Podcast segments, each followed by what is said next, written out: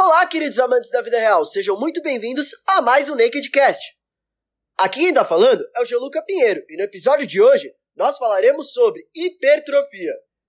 O verão passou, o segundo carnaval tá aí, mas ganhar massa ainda é uma preocupação das pessoas para a própria estética do corpo. Ter músculos vai muito além disso. No episódio de hoje vamos falar um pouco mais sobre o ganho de massa muscular. Vem comigo! Está começando mais um episódio do NakedCast, podcast da marca Naked Nuts, feito para amantes da vida real que buscam informação de qualidade de forma leve, didática e objetiva. Espero que goste! Ficar monstrão. Brincadeira, mas esse é o pensamento de geral na academia. Seja com esse real objetivo ou medo de ficar forte demais. Ia ser lindo se fosse tão fácil assim. Chega, faz uns 3 meses e fica forte demais. Mané, forte demais, se liga, mano. Ganhar massa muscular é mais complicado do que parece. Mas, presta atenção, complicado é algo viável e muitas vezes de valor, porque a gente se esforça tanto, passa por tanta dificuldade até encontrar o caminho, que passa a valorizar esses momentos. Na musculação, isso não seria diferente. Não é como se eu te desse um peso, você levantasse, ficasse todo dolorido na primeira vez e pensasse, nossa, que gostoso. Depois de repetir a mesma conduta várias e várias vezes, com ápices e vales, você entende que tudo aquilo foi importante para te garantir a resiliência que você tem ou provar que você não estava aberto a esforçar-se desse jeito. E tá tudo bem, mas desistir do processo cabe mais a você do que ao outro, tanto pessoas como coisas.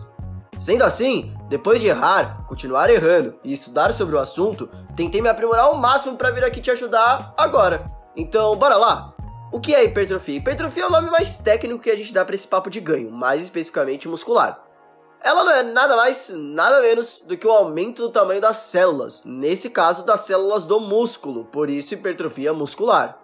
Ela faz com que, após lesões e recuperações consecutivas, você aumente o tamanho geral do seu membro, podendo ser seu braço, seu peito, costas, pernas e assim por diante. Mas agora sou eu quem pergunto, todo músculo consegue hipertrofiar da mesma forma? É aí que entra a questão. Não. Isso envolve como ganhamos massa muscular, o que envolve outros processos, desde a composição das fibras do seu músculo, seu tipo de treinamento, repouso e outras coisas que vamos falar, por isso é o seguinte. O treino é o primeiro ponto. Quem vai te ferir é o treino ou o fato de você comer uma berinjela em casa. Pode até ser que a berinjela venha ferir o seu psicológico, mas te asseguro que em termos de músculo, é o treino que ocasiona o dano. Por isso, o começo é ali. Não adianta chegar na academia e levantar papel, achar que você tem que levar também todos os instrutores da academia pro supino, colocar cada um de cada lado e fazer 4 repetições achando que você tá bombando. O treinamento de musculação tem fases, momentos. Por exemplo, você acha que basta fazer de 8 a 12 repetições em 4 séries que tá tudo certo? Então, pode até estar, porém, pode também não estar. Pode ser sua fase de treinamento, mas uma hora ela vai precisar de um update e você tem que estar preparado. Essa forma de treino é comum, mas não é regra, porque só aumentar o peso quando fazemos 12 repetições fáceis, outra coisa. 8 a 12 é uma faixa de repetição e não significa que você tem que fazer 12 na primeira e 8 na última, mas sim que você tem que treinar o seu músculo nessa faixa, para que no início ele trabalhe mais próximo de 8 com uma carga e que ao final do ciclo ele esteja trabalhando com o mesmo peso. E isso não tô falando de uma sessão de treinamento, tô falando de um período de treinamento. 1, 2, 3 meses. Assim, isso significa que o músculo sofreu adaptação. Agora, voltando ao motivo de aumentar peso, essa não é a única saída, isso que eu quero dizer. Podemos adicionar mais um exercício, a gente pode diminuir o tempo de descanso, aumentar o tempo de execução de uma repetição, aumentar a frequência semanal que a gente treina o mesmo membro, claro, respeitando o seu descanso, enfim, são muitos métodos. Meu conselho é você testar. Não tô falando que você trabalhar com mais cargas no decorrer do treinamento seja ruim, pelo contrário, isso é bom e é necessário, porém, não é a única forma de você sobrecarregar o seu próprio músculo.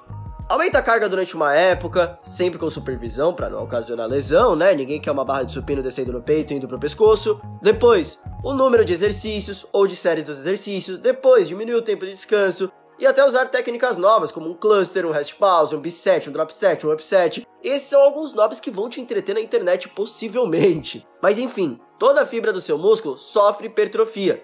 Algumas se desenvolvem mais que outras, e trabalhar numa faixa de repetições menor com uma carga mais alta do que faria com 20 repetições, por exemplo, pode resultar em resultados. Resultar em resultados fica difícil. Não consegue, né?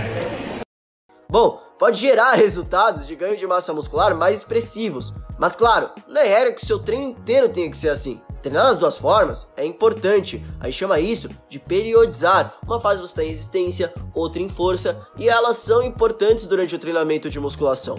Da mesma forma que o treino, ele consegue te dar o estímulo, né? Consegue gerar a quebra. A alimentação, ela dá os tijolos que, claro, o nosso corpo vai trabalhar para construir. Então a gente costuma dizer que normalmente a alimentação, ela é permissiva, ela permite adaptações. Sendo assim, agora vamos falar um pouquinho dos macros principais. A gente tem os carboidratos, que são importantes para viabilizar o bom desempenho no treino e até na recuperação do músculo depois da sessão.